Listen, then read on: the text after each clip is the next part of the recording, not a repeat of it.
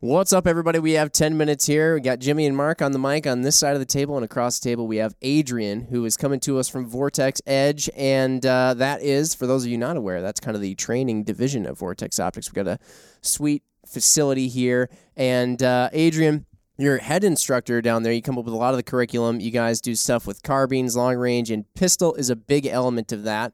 And uh, one of the courses that you guys do that I really love is this red dot transition uh, essentially for those people who are going from the traditional iron sights and they're they're adopting the red dots on top of a pistol. It's a very new thing for many people, but it is gaining incredibly in popularity. And when it comes to the setup in that, like actually putting the red dot on your pistol, that we still know is very much the Wild West as of right now at the time of this recording. There's a million and one different pistol platforms out there and ways to mount various different red dots to those pistol slides, even sometimes the frame and it hovers over the slide. I mean, all kinds of stuff. And uh, a lot of people will bring up the question, or I think maybe a lot of the uh, uh, reasons why there are so many different mounting methods, and, and something that people pay a lot of attention to is the height of the red dot at the end once it's finally been mounted and once they start using it. And um, you know, I always thought it was maybe kind of a personal preference thing, or maybe there was like a certain thing you had to achieve the lowest possible sight height. Adrian, you've got some thoughts around it, so I'll let you kind of dive in on, on that a little bit. Yeah, it's one that we hear frequently. People ask about it. And just cutting to the chase, for the most part, I, I really don't think it matters a whole lot. you even even beg the question, uh, why are we doing this yeah. 10 minute talk yeah. today? And so. in this, our shortest 10 minute talk ever. yeah, two yeah, minute talk. Guys, go grab a beer. We got eight minutes left. Yeah. um, so I, like I said, a lot of people, and I think it's for reasons of there's presentation that gets brought into the mix, and then also the the question of co-witnessing. I know a lot of people still bring up too. Sure. Um, you uh, brought up an interesting parallel that we have in pistols to actually the carbines and red dots that we see on AR-15s and similar platforms. How those kind of started out pretty high and they went down. People got real concerned with co-witnessing, and now we see them going back up to higher heights. Um, you know, and then and then with pistols here, you know, people were getting them really low, but then I've seen a lot of people now starting to not even worry about things like their co-witness, the iron sights, or so much of the of the sight height. And and why is that? Like, what's what's what was the advantage people were seeking with this lower height, and and how can you not really have any issues with that when you go sure, to a higher red sure. dot sight height? Well, there's there's a couple issues we got to look at when we look at sight height, height over bore, right? The first thing we want to look at is what is our mechanical offset. So basically, you know, my whether it's a pistol or a rifle, I zero it at a certain distance, and that's where the bullet intersects my line of sight, right? So it's really less of an issue on a on a pistol. If I measure, you know, kind of my uh, optical center here to center of the bore, you know, I'm looking on this one. This has got a Viper and a Glock uh, 17 MOS. We're about three quarters of an inch. Okay, it's about a bullet diameter above the center of your bore. So when we're looking at mechanical offset with a pistol um, and how off that round, that point of impact is going to be from our point of aim, it's really negligible. For the most part, it's within most shooters' margin of error. Okay, yeah. with the yeah, pistol. shooting with something that's mounted onto the frame. Yeah. Yep. So now, or, I mean, sorry, not the frame, the, the slide. Yeah, exactly. For a slide, slide mounted reciprocating um, optic. So that's one issue. Okay. The other issue that I hear brought up, people um, think that well, it, you know, it's affecting my presentation, and I have so many thousands of reps presenting a pistol with iron sights, and then they transition over to a red dot optic and they have problems finding that dot. Mm-hmm. And I think a lot of times people equate uh, or, or, or, they diagnose problems with their presentations as uh, the fact that their optic is sitting a little bit higher than what they're used to on the iron sights. And, and I don't mm-hmm. believe that's true. I think what's happening is with iron sights, as you're presenting your pistol, you can start seeing those iron sights in your peripheral vision. In fact, you have to perform a focal shift from your target to your iron sights. So when people are presenting their pistol and uh, it's a little kitty wampus, a little off, right? They can adjust that aim as they're finishing their presentation and getting up on target. With a dot, you have to, or you're supposed to maintain target focus, and you don't have uh, the same references, or you shouldn't have the same references, your iron sights, as you're presenting that dot. So even if your uh, wrist position or something like that is a little bit off and you've now turned that window up, down, left, right a little bit, even if you have the pistol at the right height, you might not be seeing that dot.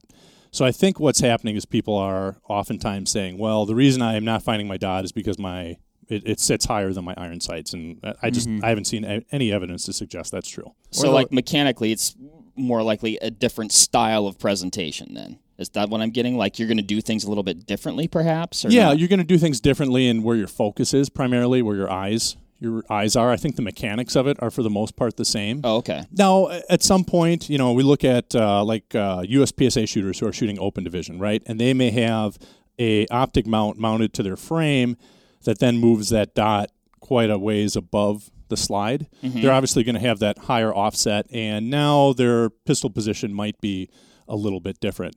But obviously, I mean, those guys shoot really good. There's grandmaster open shooters shooting with those dots, and they have been for 30 years. So.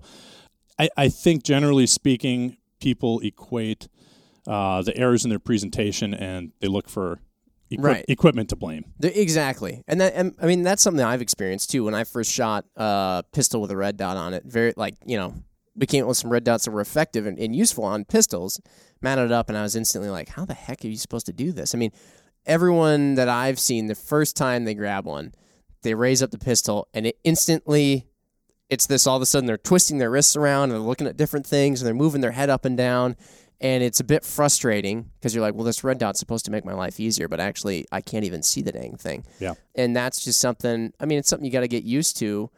But like you said, Adrian, it, do people actually oftentimes maybe have more errors in their presentation that they can maybe be getting away with with iron sights because you can see your iron sights all the time, so you just always kind of know where they are about, so you can make those micro adjustments before you're actually even necessarily Yeah, focusing I on mean, aiming. Absolutely. As I said, you know, you're you're starting off with a target focus with iron sights, and then as you're finishing your presentation, you're shifting your focus back. So you're picking up your iron sights, you know, before your your pistol is in its final firing position. With a red dot, you just don't have that same kind of uh, uh, margin. Uh, To do that, you you wind up picking the dot a little bit later up in the presentation. uh, I've found personally than with iron sights. Gotcha. Um, and as I said, the pistol, you know, I can take a an iron sighted pistol, present it, and uh, you could put a, a red dot pistol in my hand, and and the the position of the gun is going to be exactly the same. Like I might just have a little, very slight different bend in my wrist or something like that, just to get that optical window squared up to my eye. I will say, I mean, I fall into that camp of making that transition with the limited amount of, I guess, iron and and red dot shooting.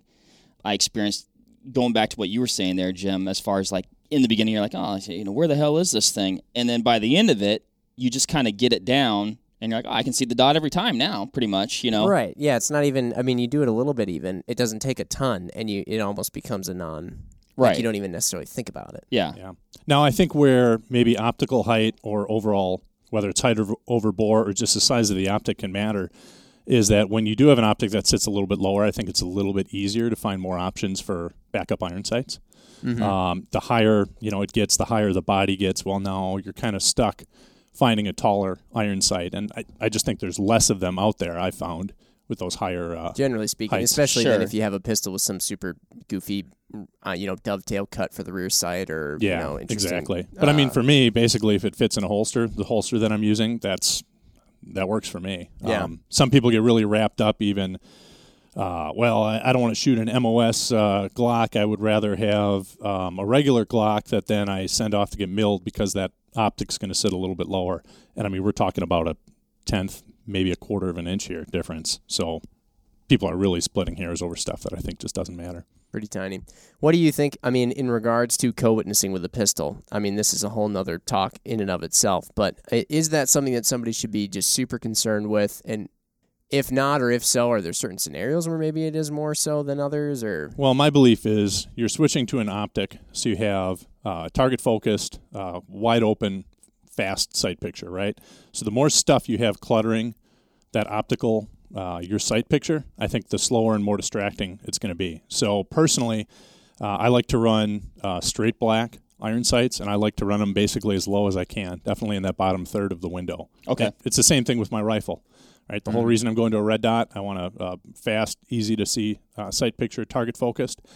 And when you start putting, like some people put fiber optics here, night sights, taller, you know, absolute co-witness sights, it's just more stuff for your eye to get drawn to and to focus on instead of your target.